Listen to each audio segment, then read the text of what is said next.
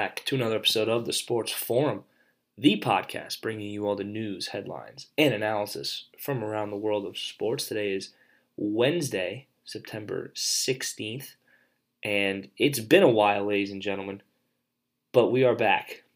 I am your host, Mike Murray. I'm joined always by my good friend and co host, Mr. Ethan Looper. And Ethan, it is great to be back. As I said, we've we've had a bit of a break here and we greatly apologize for that. We know that everyone's missed us so much.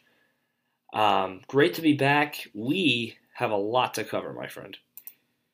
Yeah, yeah. It's uh, I think I think someone was calling it the. Uh, I saw an ESPN post or something like that. It's like the sports equinox that's like never happened, where we have uh, NBA, MLB, NHL, NFL, and I think they threw like an MLS game or something else weird that lined up that it's just never happened before.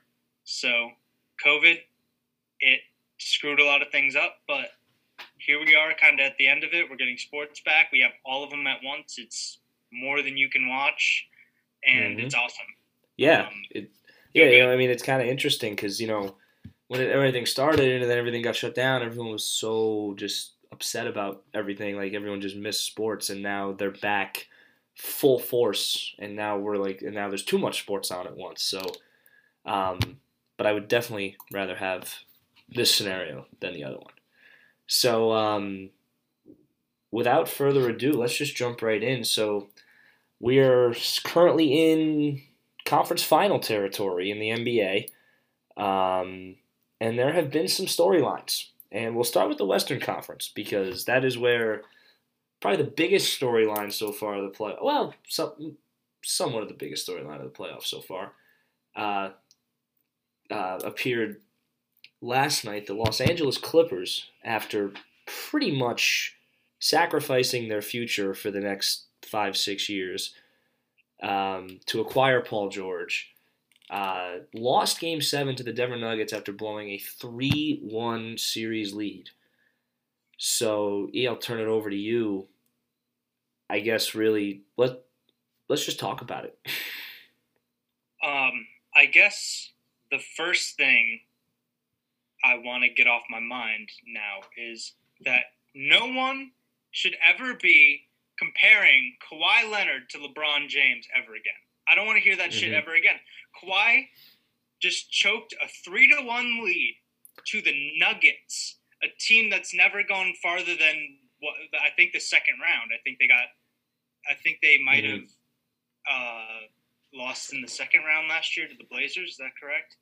Um, let me fact check you as you keep going.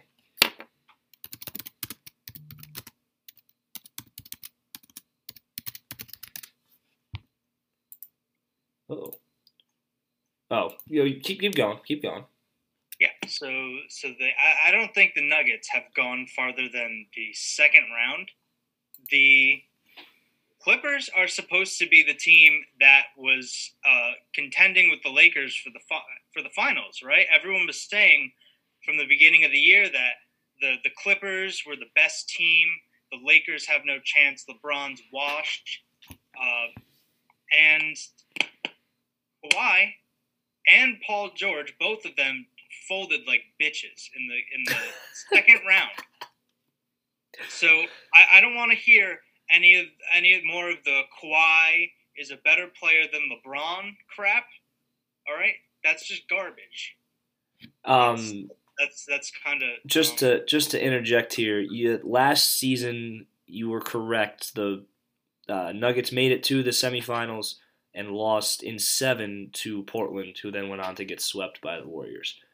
So Max Kellerman's dumbass was on. Uh, oh my! First yes, that I yes. Saying, saying Kawhi's more clutch than Kobe. Than Kobe, I like, just the the hyperbole with this guy. This guy who doesn't have as many regular season points as Tobias Harris. All right, I, I don't want to. I don't want to hear any more. No, I, I, I, I totally agree. And it, you know, I mean, I've always been a big Kawhi Leonard fan. Um, but this, I, I I don't really know how I feel about this. And first of all, before we even talk about the Clippers, you have to give credit to the Denver Nuggets because this is the second series in a row that they've done it. They were down 3 1 to Utah in the first round, came back, won that in seven. Now they go up against a better Clippers team and do the same exact thing. Jamal Murray has put himself on the map. If he wasn't on people's radars before this, which he should have been, he definitely is now. It felt like it felt like in that first series, him and Donovan Mitchell were were were, were a walking fifty points, and he uh, of all the of the of the people in of the players left in the postseason, he is the leading scorer, or he's either the leading scorer or he's second behind Anthony Davis. But still, the guy knows how to put the ball in the hoop, and the Nuggets are just this team that they're just embracing this underdog mentality. They're not giving up, you know, and you know we've known everything about Nikola Jokic, and he's been everything they could have asked for. I think he had a triple double last night in Game Seven, and now Jamal Murray has really stepped up his game, and now we have a legit, you know, a, a legit tandem out there in Denver that is gonna, you know, do wonders on the West for years to come. Now, how do they match up against the Lakers? I'm not sure. I'm not sure how anybody matches up against the Lakers right now because the Lakers are playing really good basketball. But I would not be surprised to see this next series go six games. I don't know about you, but I can see at least two nights of Jamal Murray, you know, taking over in the second half or just shooting lights out from three, and you know Jokic comes in with his his usual 20, 10, and 10 triple double, and Paul Millsap adds a couple, Gary Harris adds a, or adds a couple, even maybe Michael Porter Jr. after calling out all his teammates um, after the one game there. So I can see this. I, I can see this next series going six. I don't know about you. Um, I definitely agree with you. Uh, I think a big key to that is Nikola Jokic uh, figuring out how to cope with Anthony Davis. Because yeah. I don't have any, I don't have any numbers, but um, I've definitely seen um, tweets and and observed it casually that um, that Jokic has struggled when defended by Anthony Davis this year. Mm-hmm. Um, so I I'm definitely going to be watching closely for that. Mm-hmm. Um, so that's a matchup I really want to see. I well, I think the Lakers ought to win in five. Hmm, um, you would think. You, I would think, um, but you're right. I would not. I would not uh, be surprised to see this one go six or even seven games. Um, yeah, and I mean, I'd bet against it. I would if the if the over under was like five games, I would bet I would bet five games. Yeah, and you know, I mean, if if you think about the Lakers so far, I mean, in the first first round, they I'm sorry, refresh my memory. They played in the first round. Last round, they played Houston, but in the first round, they played oh Portland. Right, they played Portland first round. So Portland, who had who? Who, who, who, who Portland's best big man is who? Nurkic.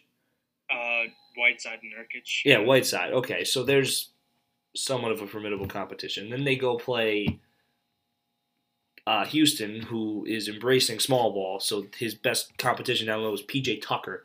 Well, Houston. Well, Houston was tough for the Lakers because they were stretched out so much that true. Uh, uh, in large stretches of the game, a lot of their dominant big men, aside from AD, AD is fine on the perimeter on yes. defense. Mm-hmm. But Dwight Howard was clearly outmatched. JaVale McGee was clearly outmatched mm-hmm. um, when they were running screens on him, uh, forcing him out to the perimeter on switches. They would just make him dance, and uh, so I think I think this this series is going to look severely different than that Houston series, and I just think the Lakers match up better against Denver than they did against Houston. Um, I agree with that, and also I think if you're Denver, you know, obviously, you know, obviously you don't have that small ball mentality because you have a guy like Nikola Jokic and you have guys like Paul Millsap. You know, you do have true big men, but if you go back and you watch that tape, like you said, when the Rockets spread out those other Laker big guys, because like you said, Anthony Davis is, has no problem being on the perimeter. That if if you're Jokic, you have to say to yourself, okay, during that three four minute period when Anthony Davis is going to get spelled and Howard's going to come in or JaVale's going to come in, that's when I have to go to work. And that's when I can expand because because Jokic can shoot threes. He, he can play on the perimeter. He, I mean, he's not a ball handler, but he can play on the perimeter. So for the Nuggets, it's going to be all about just capitalizing on the right matchups.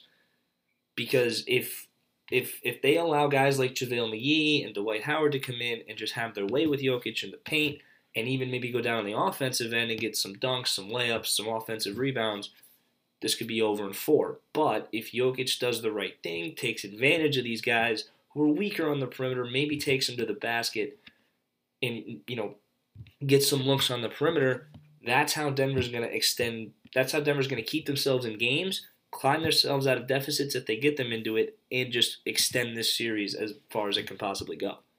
Right. Uh, yeah, just building off that, they uh, they really got to find the guy who can match up one on one with Nikola Jokic right. and uh, be able to be comfortable with that. Uh, my suspicion, obviously, is that's going to be Anthony Davis. Right. but you know, you have success with Dwight Howard, you have success with JaVale McGee, you have success with Kentavious Caldwell Pope for all I care. You know, right. LeBron. Mm, Find yeah. the guy. You find the guy who you can put one on Nikola Jokic because when you have to start doubling him, it's over. He's such a good facilitator. Yeah, exactly. He will find the we open all man. saw the the the uh, the pass to uh, Jamal Murray last night. It looked like it was from a game of horse, like a shot Right. Yeah. over the over the Just- back of his Mhm. head, flipped it up. Like you, you just can't account for Nikola Jokic if you're trying to double him and there's someone open on the floor. He'll find that guy Right. Risk it. Um, exactly. So it's like you said, that is that is the matchup of of the series to keep their eye on. Now going back to the Clippers, because we're not going to let them get off easy. They don't have, as I said, they don't have a first round pick for ages. Yep. Because they gave it all away to get Paul George. The So- Thunder, the Thunder actually have 15 first Yes, in the next what was it? Seven years. Seven years. So essentially, they have two first round picks every year. Yep. So they're another story. But if you're the Clippers, you just blew a 3 1 lead, and your biggest offseason acquisition played like dog shit in the postseason when it's the Both. most important. Both of them. They- Right. And and But Paul George more than Kawhi, I would say. Oh yeah, Paul George was horrible. Horrible. I mean, notably last night would Capped off by his wide open three off the side of the backboard. I like I like Damian Lillard. Uh, oh, those guys are ruthless. Uh, Damian Lillard and CJ McCollum on Twitter did not let them off easily. and they My shouldn't have. Was, was Damian Lillard? Uh, so, someone added uh, like was like at Damian Lillard. Was that a good shot? yeah, I, I saw this. It looks good to me. Um, I mean, yeah, I don't know how you you know you have Kawhi airballing from mid range. you have Kawhi missing missing a floater, Yeah, getting his own rebound, and then missing the same floater again. Yeah. And then obviously that three, and it's like you know when when we think about Paul George, you think of him, you know, I mean you think of that clip when he was back in Indiana when he pulls up from the tip of the NBA logo, and doesn't hit the rim. And you think of that Paul George, and then you think of this Paul George wide open in normal shooting range, clanking it off the side of the backboard like that set. Literally looked like that kid in CYO that never gets in the game and just instantly chucks the minute he touches the floor. That's what Paul George looked like on that shot, and that's the guy you gave up s- five s- million draft picks to acquire.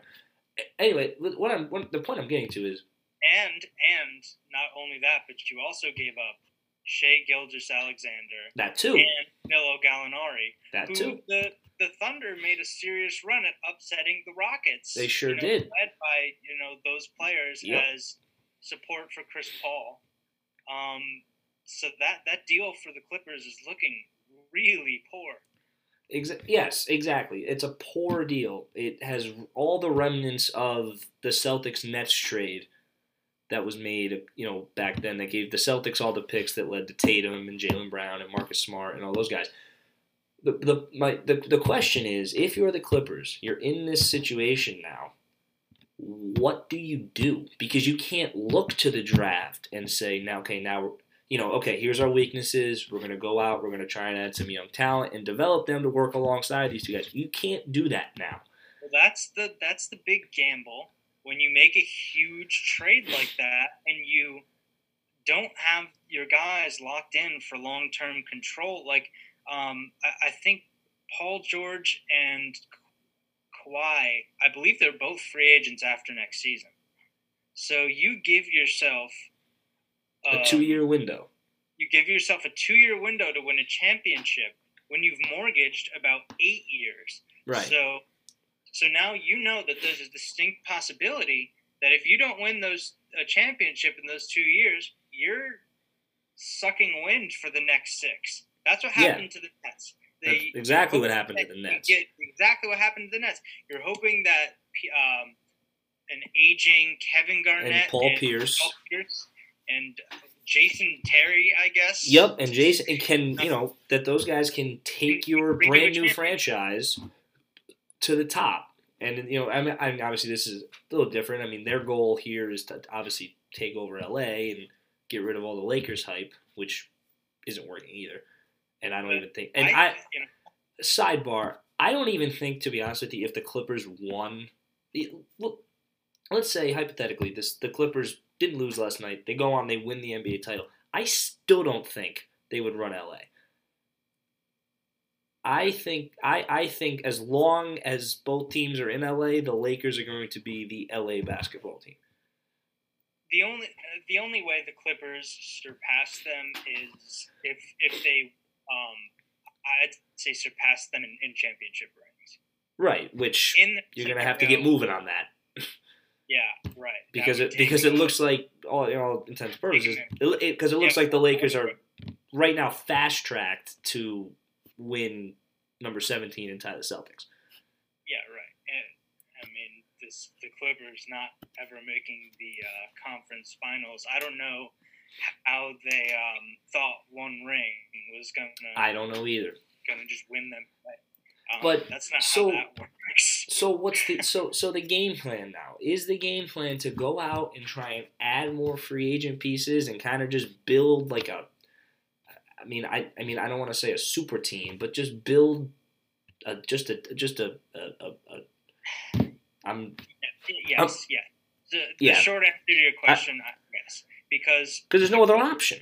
The Clippers are balls deep. There's no, they're at the right. point of yes, no they're at the point of exactly. The ship is going down, and they're at the top in the captain's hat, just giving it the salute as it slowly sinks into the water. They right. can't. They can't swim. There's no, there's no putting the toothpaste back in the tube. No, as far the draft exactly. asset, because Paul George and Kawhi Leonard aren't worth half as much today as they were this time last year.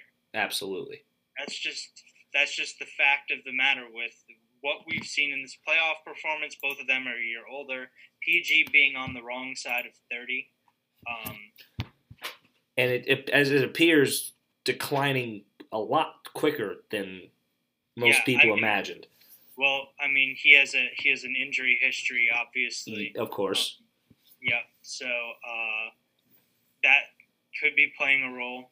Um, we know Kawhi's had nagging injuries throughout his career. He's had his own issues. Um, didn't play for almost what two full years. Yeah. So, um, yeah, that's. And the yes, Clippers better win now, or else they're going to be in hell. Yeah, they're going to be. Yeah, it's going to be. As a, a Nets fan, I can tell you. Right. You no, exactly. Or you're in hell for a long time. Exactly.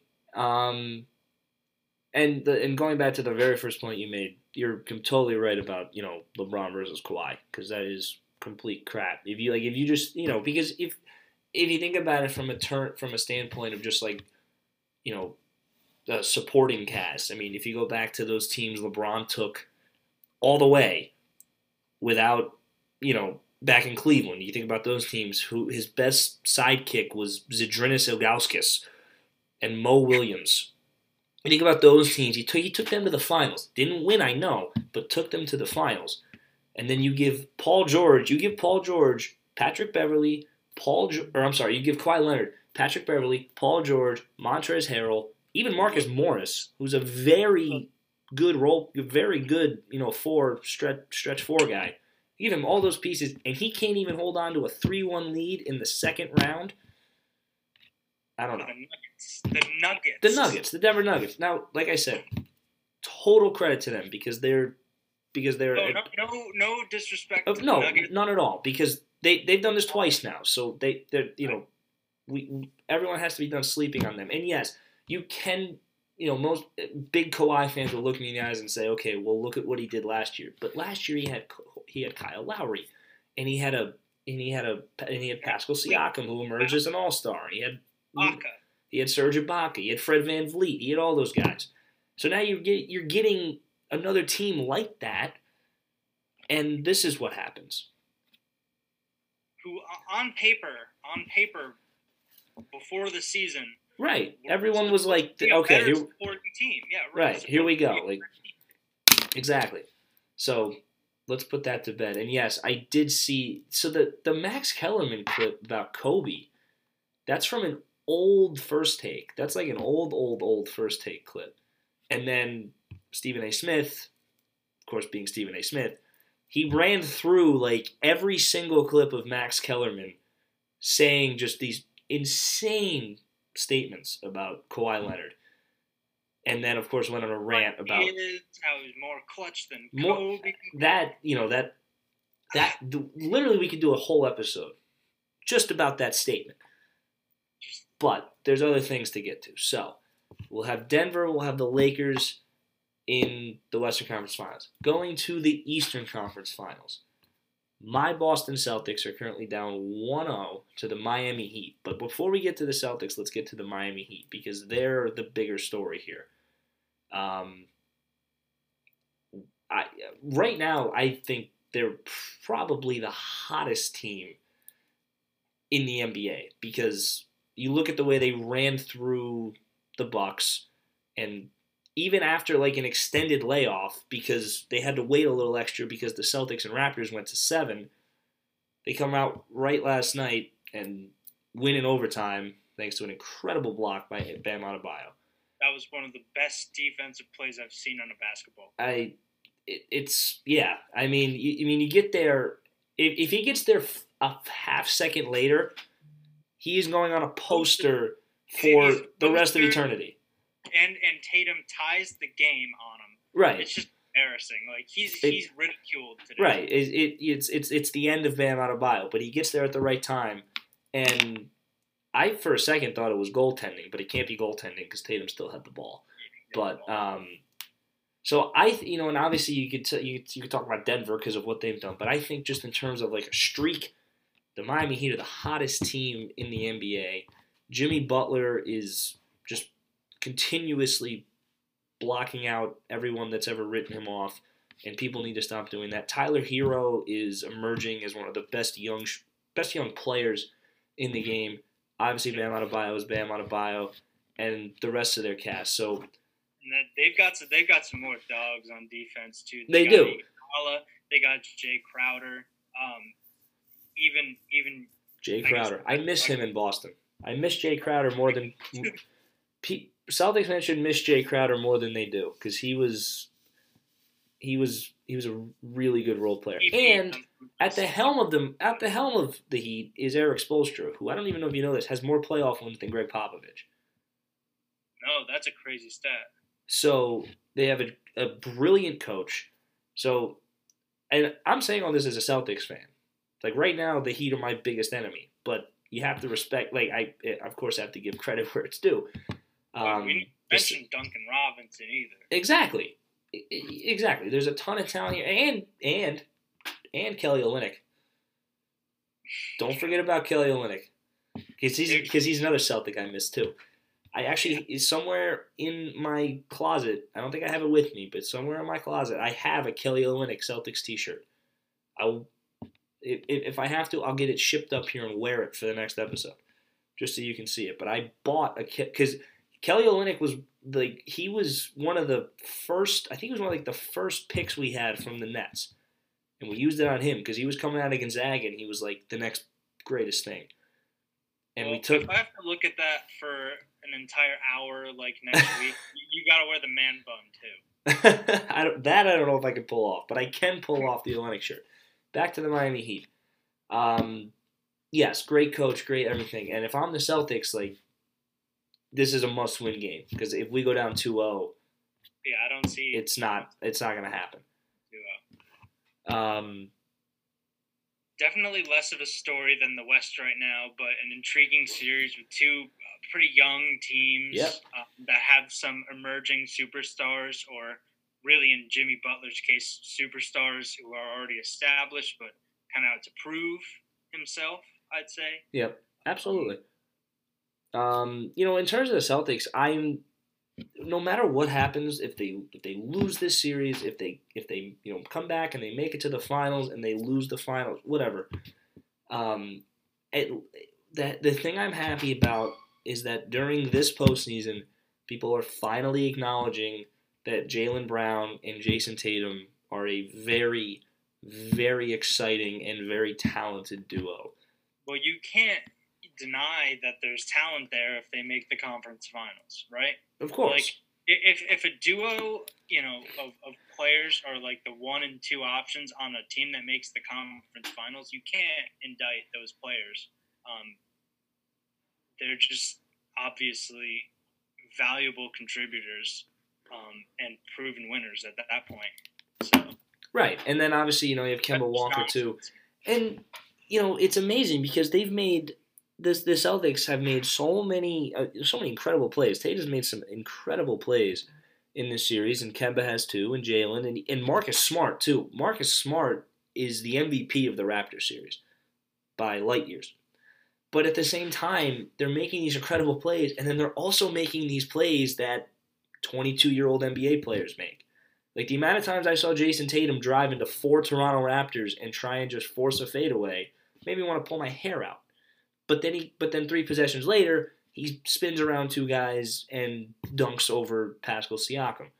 So there's so much talent, and yet there's so much room to grow at the same time, which is what's so exciting. Now, eventually, it's going to get to the point because the Celtics have been in this period of sort of, you know, yes, we're so talented. We're almost there. We're almost there. We're almost there. Eventually, it's going to be the. Eventually, we're going to get to the point where it's like, all right, we need to be there by now. But still, like I said, regardless of what happens, like this is and th- this is an exciting team. This is a team that's going to keep competing in the Eastern Conference for five, six years. Well, if I'm the Celtics, I'm gonna be looking. You know, I'm looking over my shoulder uh, because it's gonna come time where you got to pay That that's Brown, you got to pay Jayson Tatum, you're and then you don't have the the uh, the green to uh, to uh, fill your fill your roster and uh, have have better role players. Um, so, in I mean, there there's definitely going to be improvement from those guys down the line to where they won't need as much help to get Right. In the playoffs. But you know, you you hope that development happens sooner than later, where you have to pay them, and now your salary cap situation is a little stickier. Right. I agree. And you know, obviously, I think the immediate. I think I think the immediate thing to do was obviously to go get a big man, because I mean, obviously, I, this team definitely misses definitely misses Marcus Morris, and it really misses Aron Baynes. Aron Baynes, It re- and it really misses Aron Baynes because you know Daniel Theis is, is a, has really stepped up and played really well, and Robert Williams has done a great job, especially in the Raptors series off the bench. Um, Brad Stevens has not used Enes Kanter that much because I, I just don't he doesn't he, he because he doesn't like him in defensive matchups. Um, but if, I mean, especially in this series against a guy like Bam Adebayo, I mean, a guy like Aron Baynes, just a, an absolute rim protector who can, you know, still score on offense and occasionally knock down a three for you if you need it, um, which is essentially Daniel Theis, but Baynes just a bigger, stronger version. shooting. Um, Just he's just better than Daniel Theis. yes, yes. I, I, on most days of the week, I'm taking Baynes over Theis, but like I said, Theis has done a great job. But obviously, I, I think a big man is the next is the next I'm hoping because I think they they have the 14th pick of this upcoming draft. I don't well I I don't know who I haven't really looked yet at like the at the kind of like the past like the top five of the NBA prospects. We'll definitely have a mock draft episode though. Um, but I haven't really looked past that yet. But maybe they can grab some guy at 14, try and develop him that in, in that sense. Um, so that's the that's the immediate fix to re, to hopefully like really solidify them, especially going into next year. But you're right, it is going to get to that point, and they're going to have a decision to make, and maybe you know, as we get closer to that decision, maybe another big deal is made, and maybe we bring in. I, I, don't know. I'm just speculating, of course, but at the end of the day, for the next two, three years, the Celtics are going to be there, and if they can add that one piece, then I think that's really going to put them over the top. And it, it, obviously, you know, they still have the, it, and, and I'm saying this all. It's not like they're not. It's not like they're eliminated you know they can still they can still easily come back and win this series. But regardless, it, Jayson and Jaylen are on the map. Marcus Smart is you know everyone's on the map now. So just I, am very excited. No, no, finally uh, being able to make a deep playoff run too. Right. And a lot of people have really got I, a lot of people are getting on him in the Raptor series because he didn't play well in those last couple games. Um, he stepped up late in Game Seven, but he didn't. He didn't really play well in Game Six, and um, a lot of people are getting on. And you have to think for a guy like him, he's never he's never gone this far in any in any season. He's never played in a Game Six of the Eastern of, of the semifinals. His biggest game was was his biggest game was to make sure the freaking Hornets could get the fifth pick instead of the sixth maybe the All Star game or right or the exactly or the All Star game or or, or, or the or, or, the what do you call it the uh, the like it's like the first game of all uh, the the future stars game you know the, the the you know the rookies against the sophomores. Like that's been his biggest game. You know he's never played these nationally televised game sixes. And you know I got Jayson Tatum. He's playing in game seven of the Eastern Conference Finals at 19 so they'll mesh, and uh, I think they've meshed well already. But they'll continue to mesh, and and now that they have this experience, regardless of what happens next year, they'll be even more primed. Yeah, and I think uh, Jayson Tatum is definitely a great illustration of how much uh, playoff experience I think means to the development of a player. Of course. Um, look at uh, just just like you said, uh, Jayson Tatum was playing in uh, Eastern Conference Finals, you know, matched up against LeBron James, right? Game seven uh, as a 19 year old, and you look at him now, and he's budding into one of the, the best young stars in Absolutely. And, you know, I don't think you can undersell playoff experience. So Absolutely. engine on that. Um. So yeah, so we have a, a 1-0 deficit in the East and game two of that series will be tomorrow. And then we'll also get going with the Western Conference Finals and see if Denver.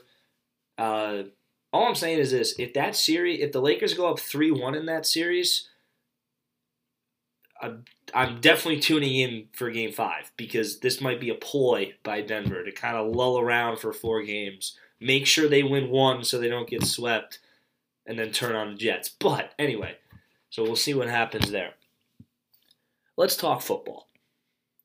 So, NFL Week One is in the books. Um, it was it, it, was it was exciting. I mean, Week One of the NFL is always exciting. Fresh slate, you know, you get to see the new acquisitions, especially this year because there was no preseason. So, especially for like all the highly touted rookies, like this was the first time we've got a chance to see them. Um, and there were some exciting games. So Thursday night was the kickoff with the Texans and the Chiefs, and if anything's evident there, it's that the Chiefs are still really good, and the Texans are still the Chiefs' bitch. Yes, um, I don't think there's many more takeaways to be had in that game. Um, Texans, I think, still going to make some uh, some noise in the in the division. Not going to go farther than um, the divisional round in the playoffs, probably. Um, Chiefs obviously still contenders, look really strong. Uh, more physical than the Chiefs of last year. Mm-hmm. Um, Kelechi Osemele, who they highlighted a lot during the Thursday night broadcast. Um, was an absolute mauler in the trenches. You know, I love some good line play. of course. Um, Clyde Edwards Helaire, my guy from uh, the 225, Baton Rouge, he uh, um, was absolutely tearing it up. yeah, Um, that was. from the goal line it was a little concerning, but um, he has a lot of time to work on that, and it was a promising debut. Great first game, um, and the Chiefs are scary this year because they won, and Pat Mahomes had about what 220 200 pass- yards and two touchdowns. Yeah, and it was not it was not um, the games we've gotten used to from Mahomes, um, where he's exploding, and I think he will he will have those games for sure over the course of the year. But we know now that the Chiefs can really settle into the run game, um, control the clock, Yep. and um, that's that's important. Yeah, absolutely. Um, I had two two big takeaways from this game. The first one was was Clyde Edwards Helaire, um, and kind of shifting more, uh, kind of shifting. You know, when he got selected, I think I think we both said on our you know the draft when we talked about the draft, we both said that was a great pick.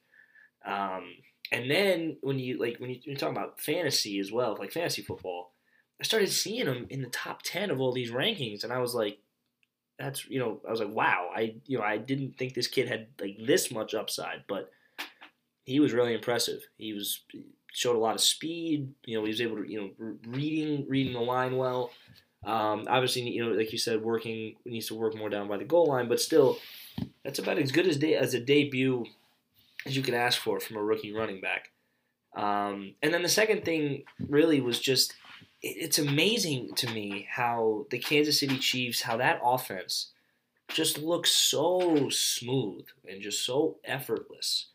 And it, especially amazing now because last year was last year. They, they, were, they were this budding team that just had all these weapons. But now you gave teams a whole year. Well, I was trying to say a whole year, but a whole offseason to watch the tape, break down the film, break down what they like to do and the routes and the schemes, etc. And they still can't stop them. So I don't know if that's a lack of preparation on the Texans' part, seeing as to how they're still coached by Bill O'Brien. It might be. But I have to give a ton of credit to Andy Reid and especially Eric Bieniemy, who should be a head coach in this league at this point, because it is just incredible to just see Mahomes drop back every time and just it, it it's not only as if you know it, it- it's not only like someone's open, but it's just like he knows that this person's going to be open. Like he knows he has Kelce on a ten yard out route. He knows he has Tyreek Hill down the left side on a streak, and it's just it, it's amazing to watch. And and like I said, I, I I don't know why. I don't know if this is if this is teams not prepping enough, or if this is just truly a mastermind behind an offense. But I was very impressed with the Yeah, I mean, Andy Reid is always going to be drawing something up. Um, it's an absolute, it's an offensive. well, I don't know if he's going to be drawing anything up this year if he keeps wearing that face mask, but um, Yeah, I don't know if he can see what he's calling. yeah, he yes, he'll draw stuff up, but I don't know if he yeah, he, I don't know if he'll see it. That was Yeah. incredible. I don't that, look- I don't know why he was wearing that. I'm pretty sure a regular the K KN ninety five would have been. yeah, fine. would have been fine. Um, Yeah, I don't know. Why I'm also surprised no one went up to him and like tapped him on the shoulder and was like, "Coach, you might want to like you know wipe that off because I literally can't see your face." I But mean, I guess if whatever, I it would worked. assume I would assume he could see because he called. Maybe he was just actually trying to see if he could call a game. If he could call, if he could call a game without seeing it, and And- yeah, so like yeah, he would call the play and then he would just judge off the crowd noise. If he heard a bunch of cheers and then he heard like the first down, all right, Yep. that was a good play. We you know we'll save that again for later. But if he doesn't hear anything, all right, bad play. You gotta go. Google glasses on. He was just checking on the fantasy app. Right, exactly. Like, so we really yeah, so we really don't know what was going on what was going on behind Andy Reid's glasses, but the Chiefs are still a very good football team. Um, let's let's see next game.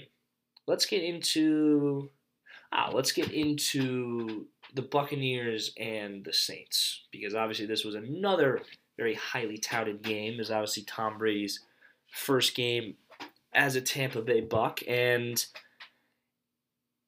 I think he kind of had he kind of had a performance that kind of said, "Oh shit, the Saints are not the Dolphins and the Jets."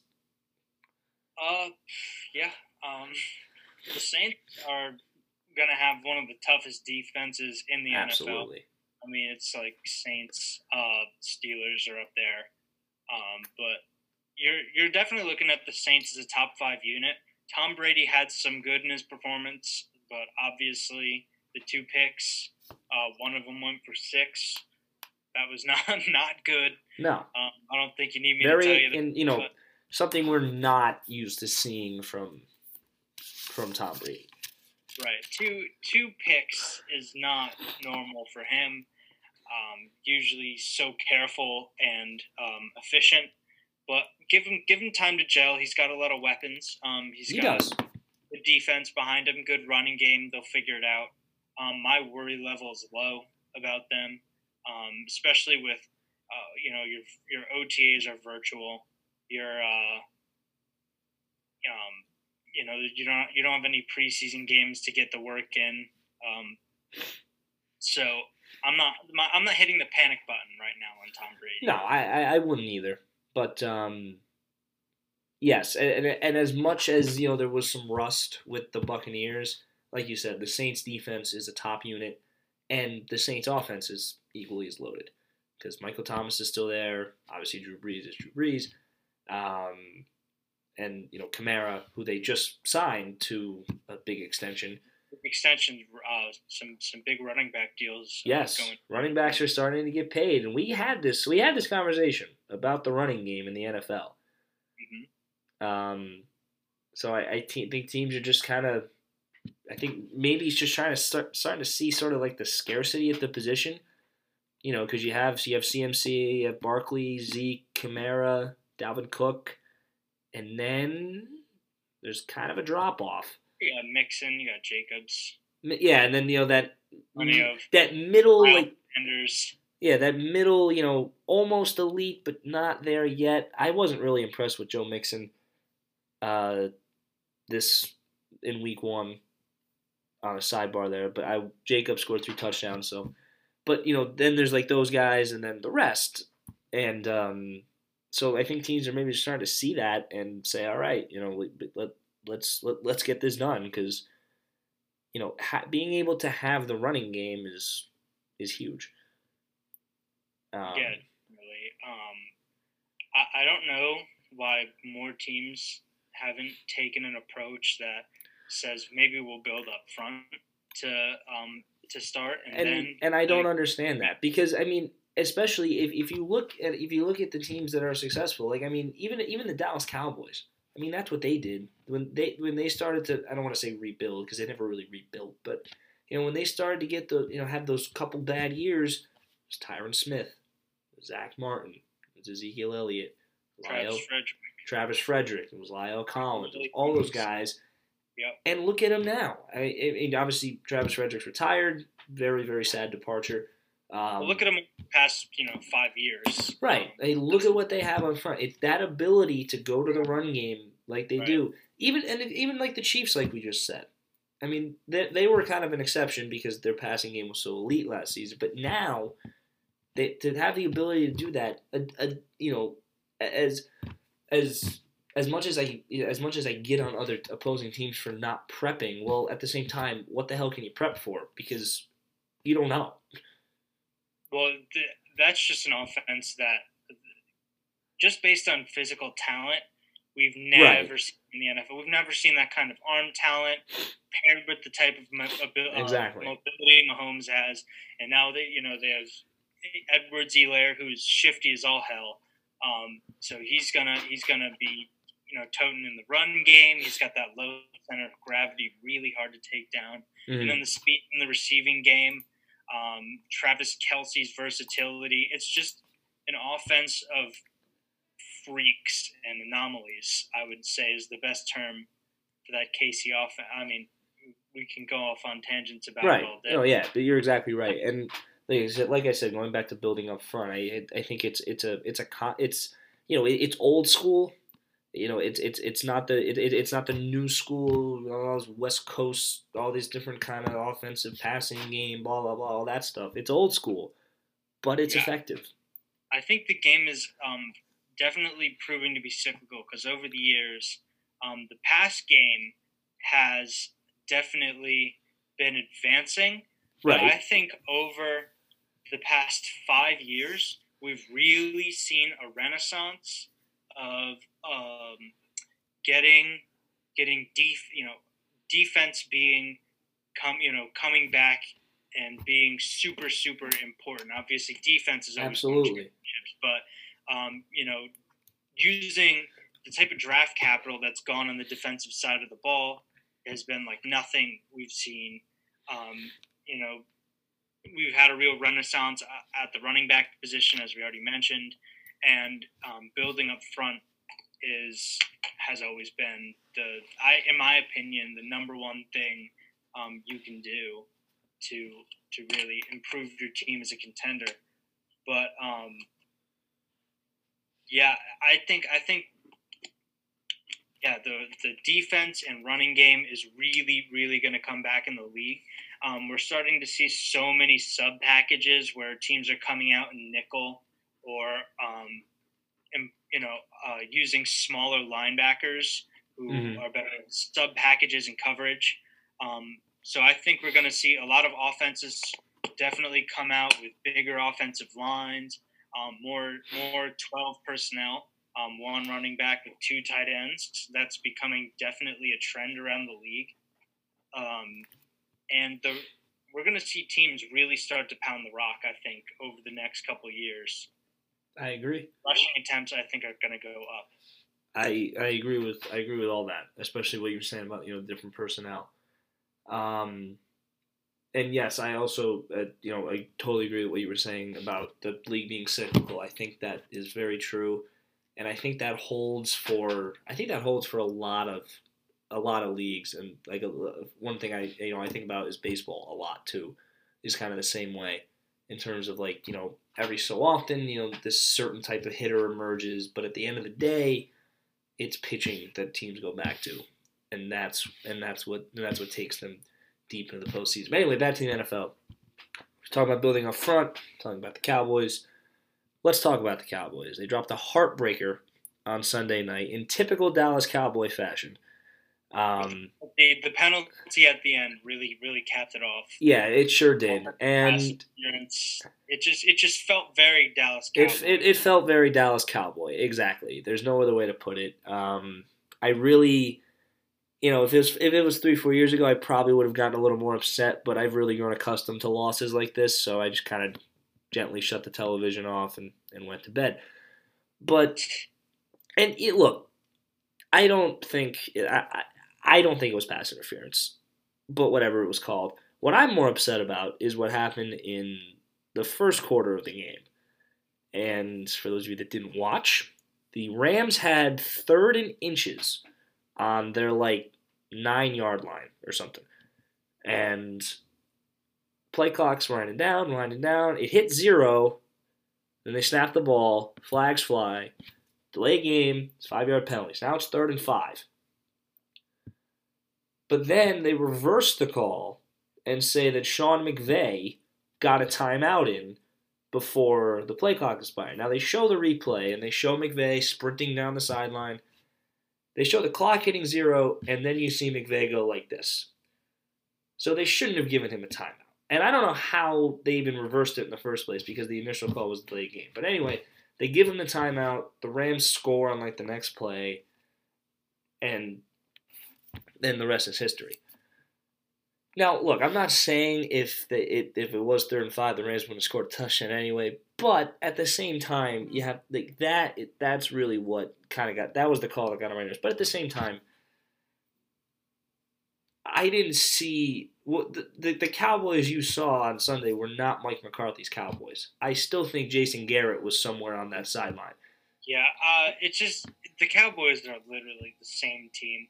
Um, it, it was And- Dak had a nice night. Zeke had a nice night. Um, the, they were both filling up the stat sheet. Um, you know, Amari Cooper had a good night. Michael Gallup was involved. CeeDee Lamb was involved. Um, y- you know, it, it looked it looked good. You know, and the the defense uh, played a pretty well throughout the game and kept them in a position to win at the end. And they just managed to come up short. There's a lot of pointing at the referees. Um, it, it, and it just feels like it's the same thing with the Dallas Cowboys every single year. They, they have offensive producers at pretty much every position, fill up the stat sheet. Um, their defense is like at least average enough to keep them in the game and somehow it just it, it doesn't pan out for them. Right. No, you're exactly right. And you know, the, obviously the big play besides the pass interference call was the the fourth and three decision. Um, and I had no problem with going for it on fourth down because that that look as a Cowboy fan, that's what we wanted. We didn't want any more conservative football. We wanted to go for it. So that's what they did. But here's my problem. It was third and six, and you handed it to Zeke Elliott for three yards. Now, here's my thing. It was it, it looked like it was pretty certain that they were gonna go that that that where they were was four was four down territory. So if that's your thing, run the play you ran to CeeDee on third down and get four or five yards. Then go for it on fourth and one. And then convert the fourth down. Don't play conservative on third if you know you're gonna go for it on fourth. Because Right, then and and, and you complete the pass on third down, But- and But yes, but CeeDee Lamb catches it two yards behind the line of scrimmage and gets tackled on impact. So that play was doomed from the start. So don't play conservative on third if you're going to go for it on fourth, because My- then yeah, yeah, right. My point is, if you don't complete the pass um, on third down, then you can just go hyper aggressive again, and you have right. Or if you or if you don't if you you know if if you don't complete a pass on third down and it's fourth and six, then that makes your choice easy. Okay, we go kick the field goal, and that probably would have led to overtime, and then who knows what happens. So that's my thing. It, you know, if if you're gonna play aggressive, play aggressive on all four downs. Don't take one off. But like you know, it's a long season. I was happy with what I saw from Dak. Zeke looked good, like everything you said. Uh, defense. I mean, we already lost Leighton Vander Esch for eight weeks. Uh, we lost Blake Jarwin for the year. Um, and Dalton Schultz did not look good at all at tight end. He dropped a lot of passes. Um, well, I mean, you lose Blake Jarwin, who hasn't had a lot of experience, and you're expecting him to step into a starter role. Um, so you you've got to imagine a lot of their energy at the tight end position was kind of you know geared towards getting Jarwin ready to take on uh, you know that lead role, and then you Yeah, no, you're exactly right. lose you to an ACL. And um, you know that hurts. That hurts when you have an inexperienced room Of at the course. position. And you need the guy that you're going to expect to step in to be healthy. Right. No, you're exactly right. So you know, next week they're uh, going to going to. Or I'm sorry, next week they got the home opener against the Falcons. So we will see. Uh, in other news, let's see what else happened. What what else happened? Talk to me here. Let's see. The Jets suck. Still. The Jets are horrible. The Jets are a Uh, horrible the, team. The only impressive thing that happened in that game was that Jamison Crowder um, oh yeah, the touchdown. I touchdown, and I know I I just um, I was watching the game and I was excited about it for, for fantasy purposes because I started Jamison Crowder in my fantasy lineup. Um, he's a great he, he's a great fantasy option. He is. He's uh, super consistent. Uh, great floor. Um, in terms of upside, hmm you're looking at um, Sunday is probably going to be his highest scoring game all season, um, if I had to guess. Right. But um, he's a consistent uh, producer. But um, uh, Josh Allen actually looked really good. Yeah, Bill, the Bills Um, look sharp. He had, he had he had the one rep that uh, you know people were laughing at with the um, on, it was like they were like on the goal line and he overthrew the receiver by about six feet. Yes. Mhm. Uh, that was bad.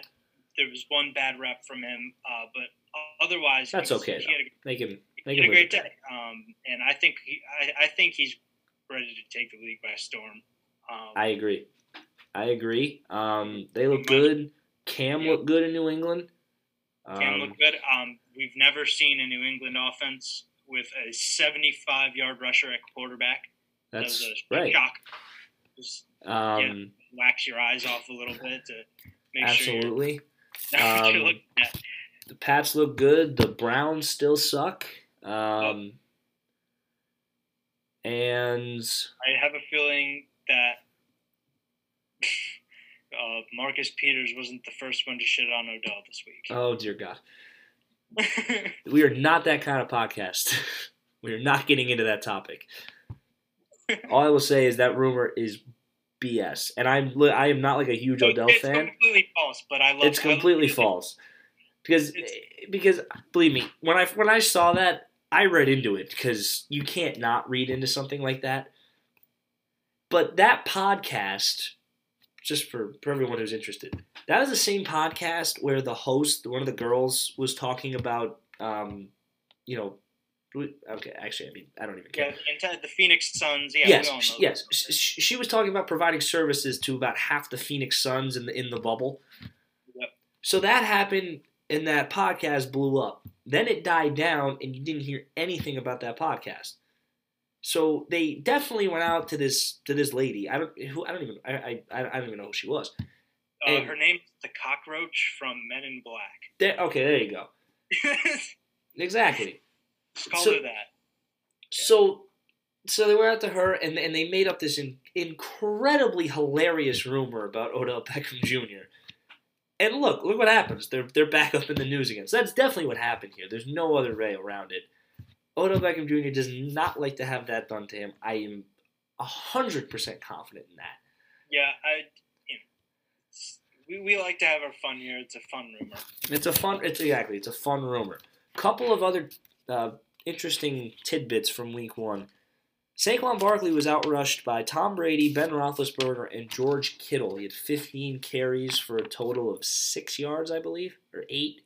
Uh, I think he might have had twelve. I Twelve. Well, I, regardless, he had he had more carries than he did yards, and he was outrushed by those three players.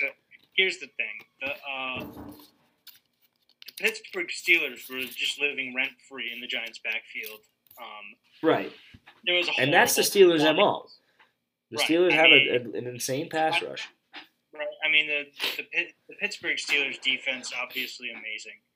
Um, already mentioned that earlier, but um, yeah, the Giants line looked awful. It's getting to the point where it's ridiculous. It hasn't been good since the last time we won the Super Bowl in 2012, and there's just it hasn't felt like it's gotten any better. I mean, Andrew Thomas showed you know um, some some promising uh, some promising results, uh, Mhm. especially against Bud Dupree.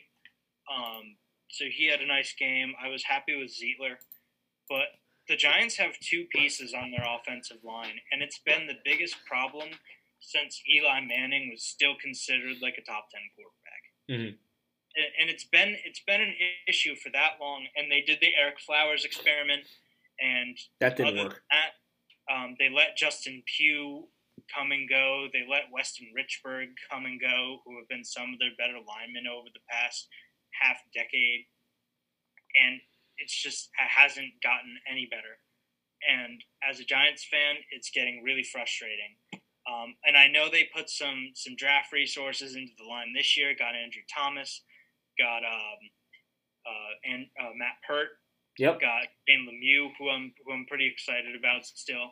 Um, so I, I understand that the problem is being addressed, but it's it's at the point where again it's just getting ridiculous. It Yeah. feels like it's been going on for so long, and I wanted to see any amount of of evidence that it's improving.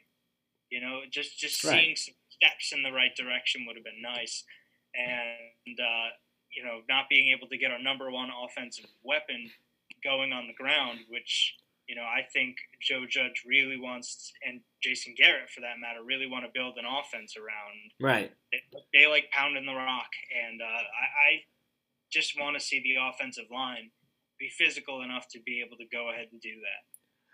Yeah, absolutely. And I mean, I, I guess really the only so, I mean the only silver lining really for Giants fans is just offensive lines aren't built in a day. So you know you start with Thomas and you just got to work your way up. I mean, so Daniel, other um, also also looked much improved. That's that's my bright spot. From, right. Uh, yeah. There's definitely some good takeaways from that game. Other tidbits from Week One: Gardner Minshew was 19 of 20 it's a 95% completion percentage. That's the fourth best single game completion percentage in NFL history among quarterbacks with a minimum of 10 attempts. So, the question here is tank for Trevor still a thing, or do you make do with Minshew? So, I don't believe that tanking exists in the NFL. I agree um, with you on that. You're building a roster to go out and be competitive today. Otherwise, we wouldn't see Fitzpatrick starting in Miami. We'd have Tua uh, Tagovailoa thrown in there against the Patriots. We'd have um, Justin Herbert in LA. Um, you are building teams in the NFL to be competitive. That doesn't matter who you are. No one takes Sundays off because yeah. everyone's jobs yeah. are on the line. Because you know the, those guys um, on the practice squad and at at the bottom, you know the reserves. It's you know those guys aren't taking days off. You know your executives, your your coaches that are hired to come in and try to win games. They know their jobs are on the line, even if they're coaching a rebuilding team. Right. You know, people expect to see improvement, and you need to win games. So, you know, the Jaguars aren't taking that for granted. Um, neither has really any team ever in the NFL. There's no tanking in the league. Yes, um, I I completely I agree with you on that completely. And if you think about it from the standpoint of, you know, in the NBA, it's one thing because it's pretty easy to you know not go for this rebound or force this shot or you know do all that stuff without making it look obvious. I don't know how you can play football to like lose on purpose and not make it look incredibly obvious. And you and even and even even in these teams that go 1 and 15, 2 and 14, you don't see that. And you're exactly right. It's because coaches' jobs are on the line. Players' roles are on the line. You know, guys are in contract years. They're trying to they're trying to bulk their numbers. So I totally agree with you on that. And if I'm the Jaguars, you know, obviously, like you said, tanking doesn't exist. I'm not too upset with what I have right now in Gardner Minshew either. Well, if Minshew continues to have a 90% completion right. and you're winning games, there's no reason to, to even consider tanking. Not at all. Or, or, drafting Trevor Lawrence for that matter. Not at because all. You're exactly right. The quarterback role filled and he's doing his job plus and winning games. You, there's no reason to to lose to try to get a quarterback. It doesn't make sense. Yeah, you're, no, you're exactly right. And you know, when you look at that division, it's this, you know, that you know, wide open. It's wide open because Texans because, got blown up. Right, the, the Texans are not. Oh, yeah, they just beat the Colts. Right, they're not lead. They just beat the Colts, and and and the Titans are, you know, yes, so, yes, they had a great run, but they're beatable too. So it's it's wide open. And then last last but not least, for Week One, just to show uh, the so, like I guess we'll call it the the uh, maturing of of Kyler Murray. He had 13 rushes for 91 yards. He got tackled once, so he ran out of bounds or slid on 12 of his 13 rushes. It's exactly what you want to see if you're Cardinals fans. Cardinals big upset week one. Um, yeah, I think the Cardinals are really a team to watch out for this year, especially now with DeAndre Hopkins. Well, yeah, um, of course. Basically, obviously, gave up about a bag of chips for, and you know we're. remember that? Remember that two minute period of tweets when David Johnson scored a touchdown and everyone lost their minds. Yeah, that wasn't that long lived. Yeah. um, because Hopkins went out and caught 14 passes or whatever the hell it was. Um, almost almost had the touchdown at the end of the game. Um, he, he came down just short of Yeah. the goal. Uh, and what what popped out to me is Kyler Murray not only throwing confidently, but I think running running more confidently Absolutely.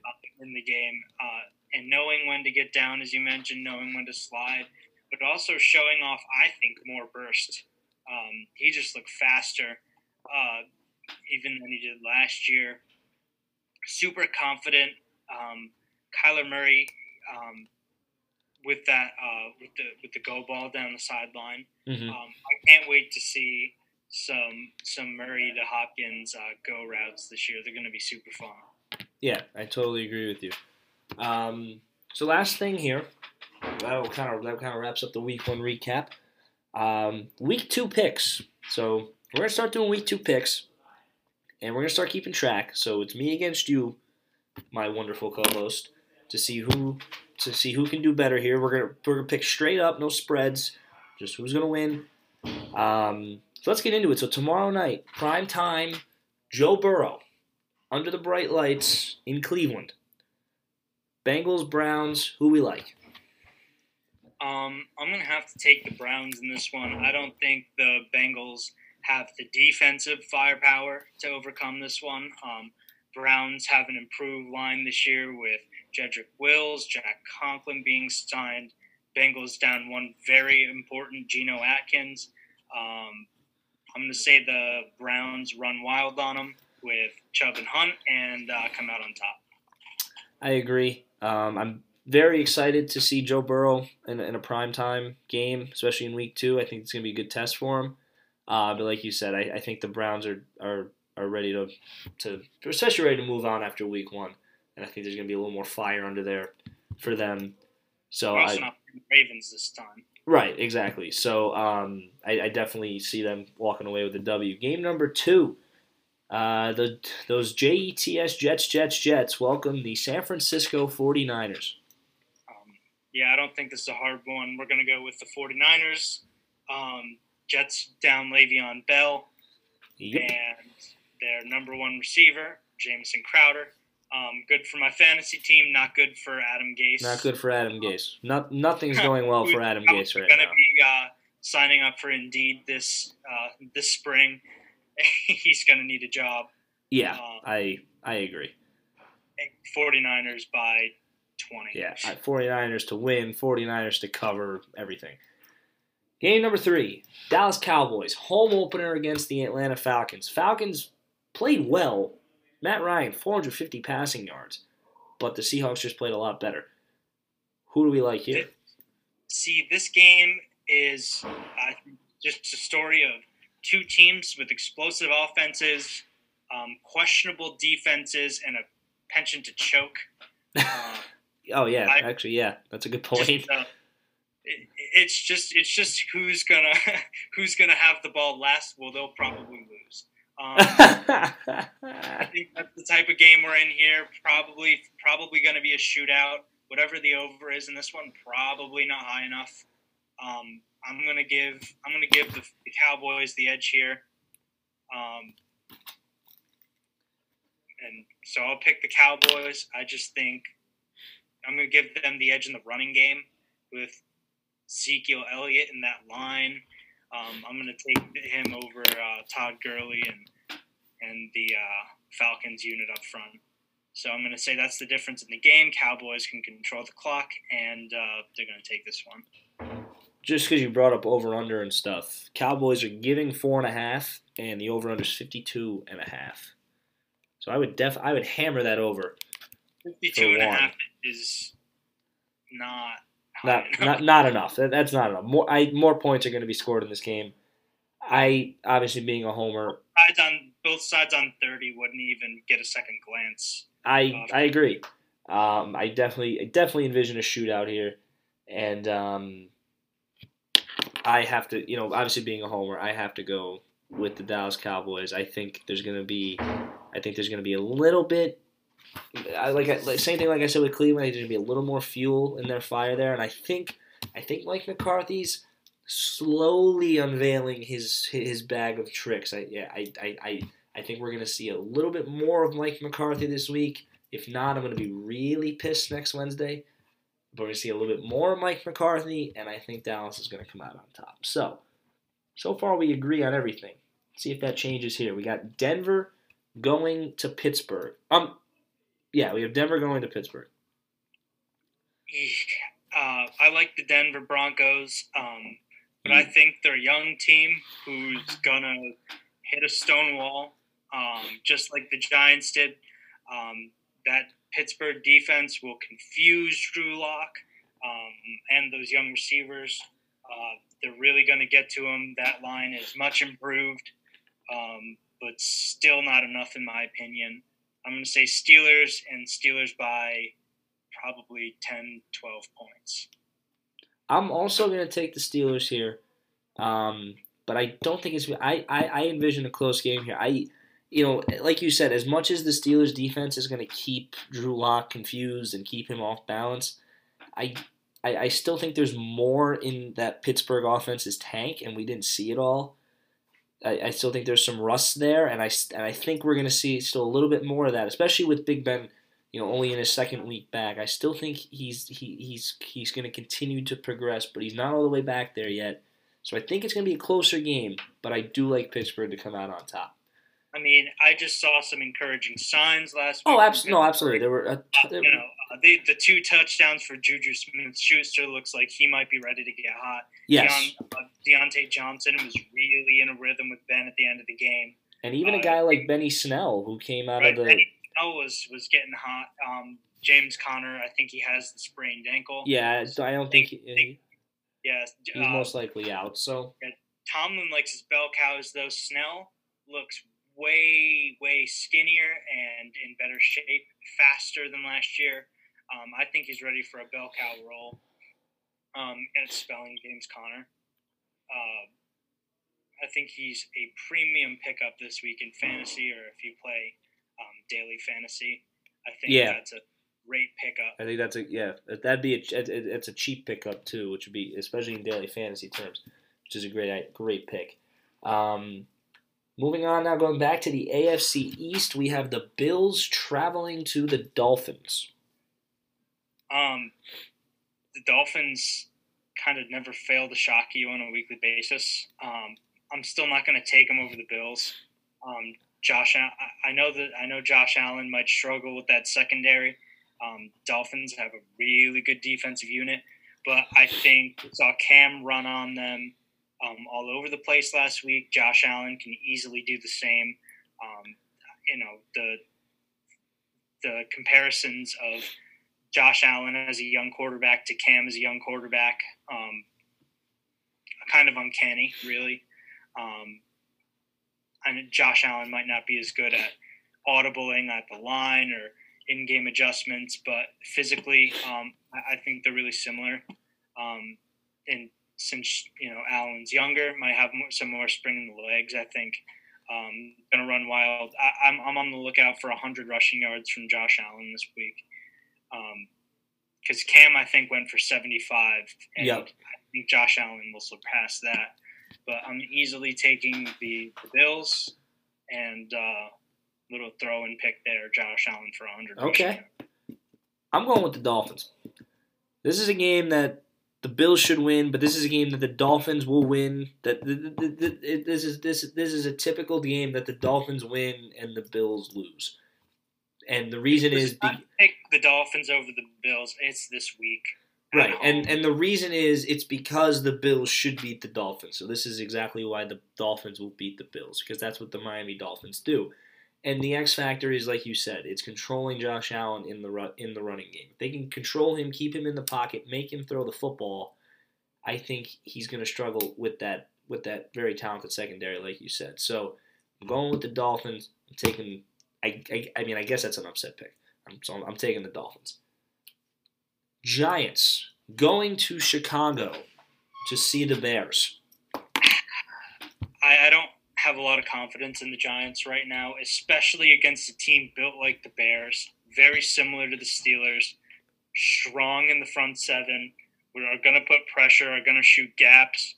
Um, not seeing the matchup this week for the Giants.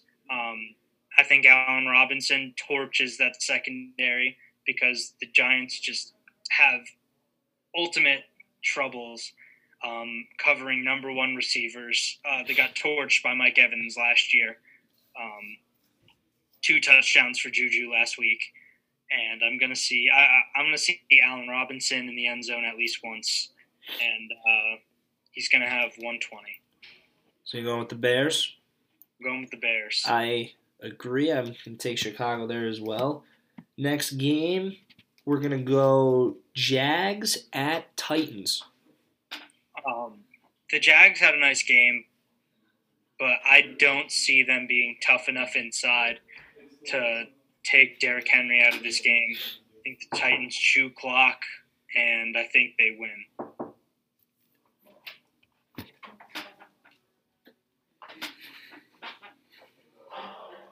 Sorry. Um, you went with Tennessee. Going with Tennessee. You're going with Tennessee. I am going with the Jaguars because I'm going. I am. I am all for Gardner Minshew right now. Oh, I I I'm- love Gardner Minshew more I'm all- than the. I'm all in. I'm all in on Gardner Minshew. I'm. That's, I'm it's a logic thing here. no. I don't listen when you're picking the NFL. Don't go with logic. I'm. I'm going with the Jags. They're gonna go on the road. They're gonna take down. I. I. I. I, I think Tannehill's gonna struggle. Jaguars taking them down. Next game, we got the Lions going to Green Bay. This. This is a pretty easy one. I, in my Um, opinion.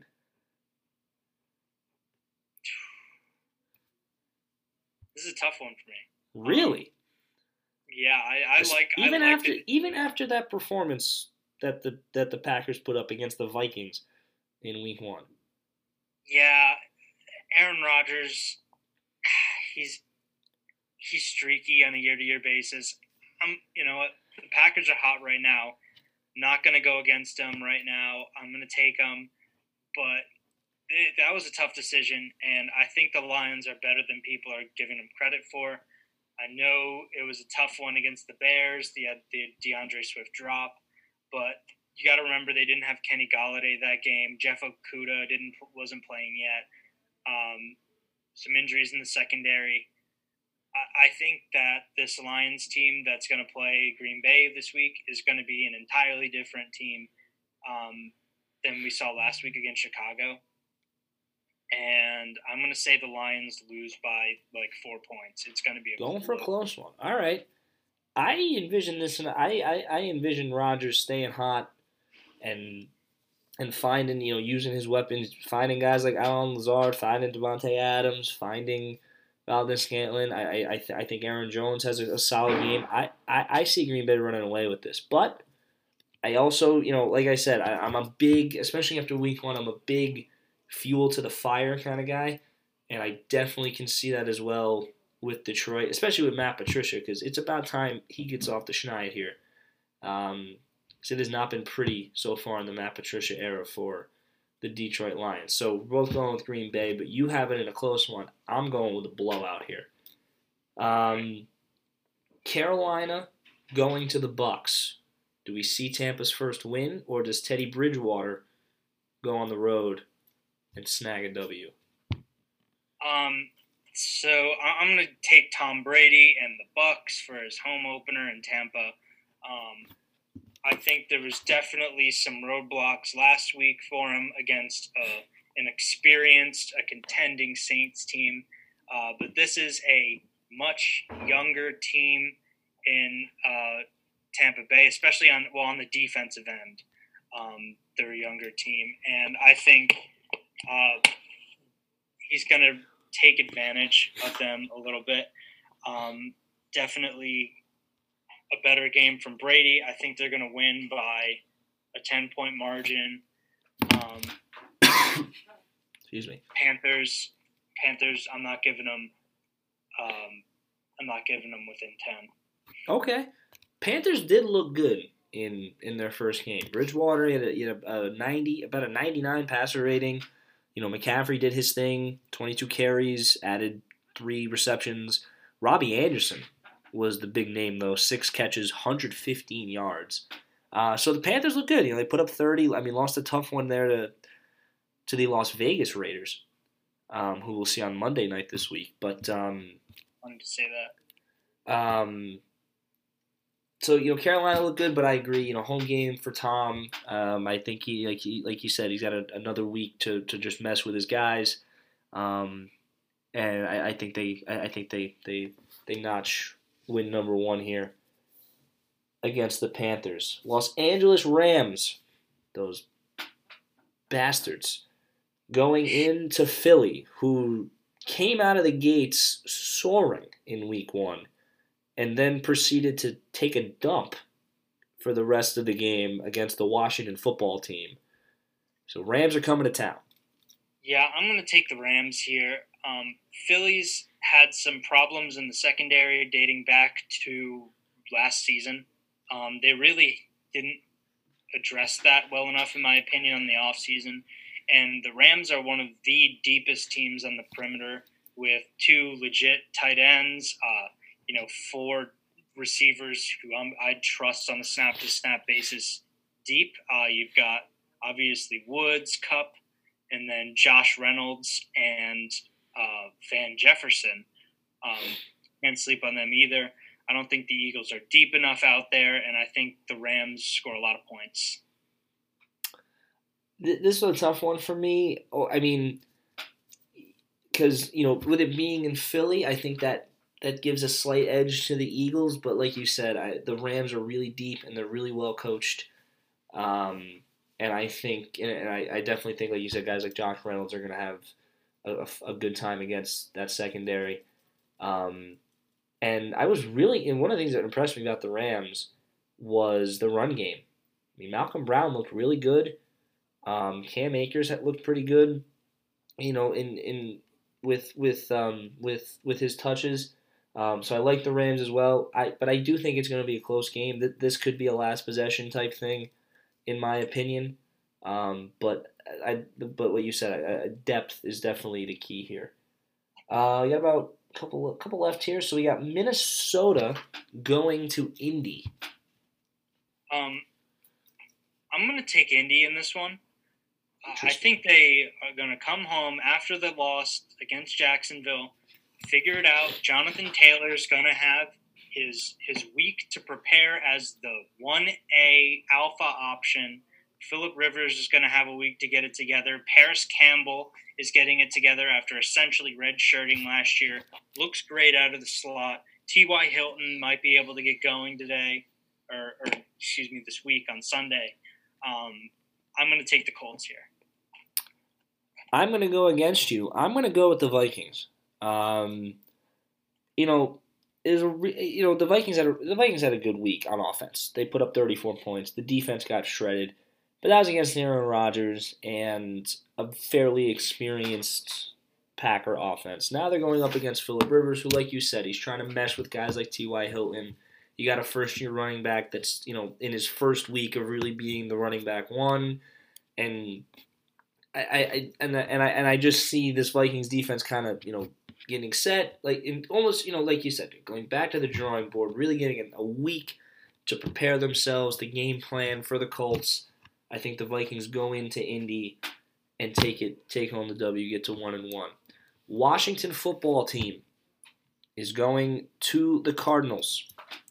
What do we got? Washington football team. Um, I'm shocked they won a game. Uh, I'm going to take the Cardinals. I'm going to say blowout fashion once again. Um, I'm going to be bold here and say the Cardinals put up. Uh, I, I, don't know if it's going to be a shootout um, because that Washington line is killer. Uh, eight sacks against the Eagles last week in a surprise win. Um, I'm still going to take the Cardinals, but I, I think um, now you know I was I was going to write them off but I'm going to give the Washington football team a chance for a close game here. Um, I'm going to say they keep it to single digits deficit. Um, Ron Rivera's tough as nails. I don't think he's going to fold against a hot um, Cardinals team, but I'm still going to take them. I agree. Um, I definitely see a close game. Eight sacks for Washington. Kyler Murray's a lot harder to take down than Carson Wentz. So I like the Cardinals as well. Well, Carson Wentz, don't you know? Don't count him out. He's very, very difficult. They're different quarterbacks for sure. No, of course. I mean, Kyler Murray is is zooming all over the field, and you can barely see him. And Carson Wentz has more of that Big Ben esque. Um, Yeah, of course. Yeah. to him where he's just big and he'll shake the tacklers off. But anyway, Next game, Chiefs going to the Chargers. Can we just take the Chiefs and move on? everyone take the Chiefs. Take the Chiefs by the. I'm gonna say this is this is a 45 to 10 final. I think, yeah, um, no Derwin James for the Chargers. You're missing that X factor on defense. No reason to think that, um, even though you have a duo like Joey Bosa and Melvin Ingram, um, I think the Chiefs will take care of them. Too many playmakers, too fast.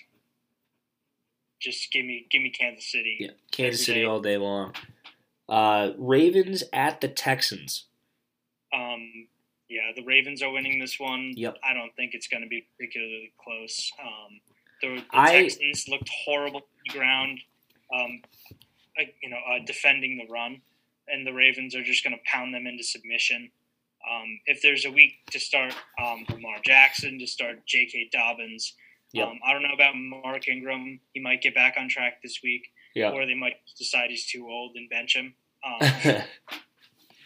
Even if you have Gus Edwards in deep leagues, start him. Um, this is the week that they're just going to run wild. Uh, I'm going to say, as a team, they're going to have at least 250 rushing yards, um, and they're going to win. okay. Um, I, I think this is going to be a game that Baltimore dominates, but I but te- the Texans like to score garbage time points, so the final score is not going to be indicative of. I think we're going to hit an over for sure. We're, we're definitely going to hit. A, we're going to hit a backdoor over with like two minutes left in the game when it's already over. That's that's what's, Watson lead, leading a two-minute drive. right. down. He's going to lead a two minute drive when everyone's left the building, and and and, and exactly and hit the over. That's but I like the Ravens as well. Sunday night, Cam Newton and the Patriots going to Seattle to see Russell Wilson. Ah, this is the toughest pick of the week, in my opinion. This is a very interesting game. I, I'm not going to bet against uh, Pete Carroll and the Seahawks. Definitely the more established team. Um, I'm taking them because it was a short off season, as we all know. We keep mentioning the the short OTAs, the virtual activities, the lack of preseason games.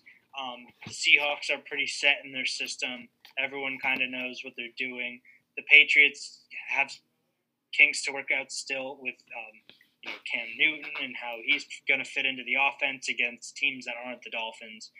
Um, I'm going to take the, the Seahawks purely on experience, but uh, the Patriots are definitely going to keep this one close.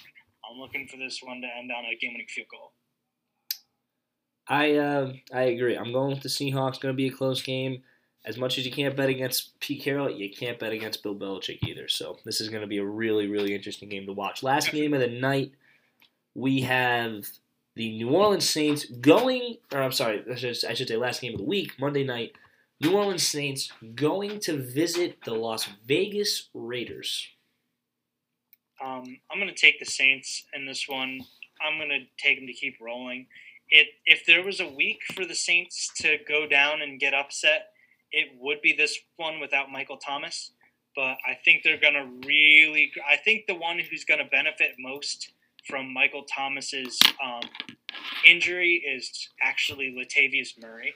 Um, Kamara always getting his touches, but I think they're going to want a guy who can consistently churn out um, a good yardage on maybe first and second down. Um, they're going to really switch to uh, a bigger personnel and let Latavius Murray get behind his pads and uh, use his bigger frame to to carve out some yardage in early downs. Um, so I think this is going to be kind of a close all the way through, grinded out type of game. But um, oh yeah, I'm taking the Saints. I agree. Uh, the Saints are the, the the Saints are marching in, and I think they're going to take it. But my highlight of week one was Jon Gruden's haircut underneath that hat. Good, good lord.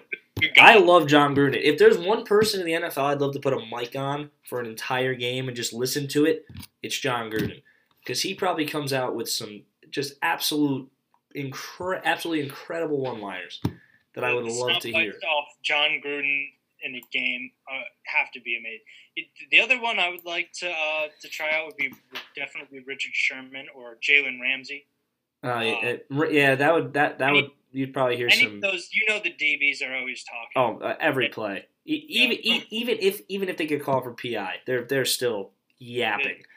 Yeah. Just absolute yapping. shut up. So it would that definitely be I, I would I would enjoy that really well. So with that, ladies and gentlemen, uh, that's gonna wrap up our uh, this episode. So we took we took we taken some time off.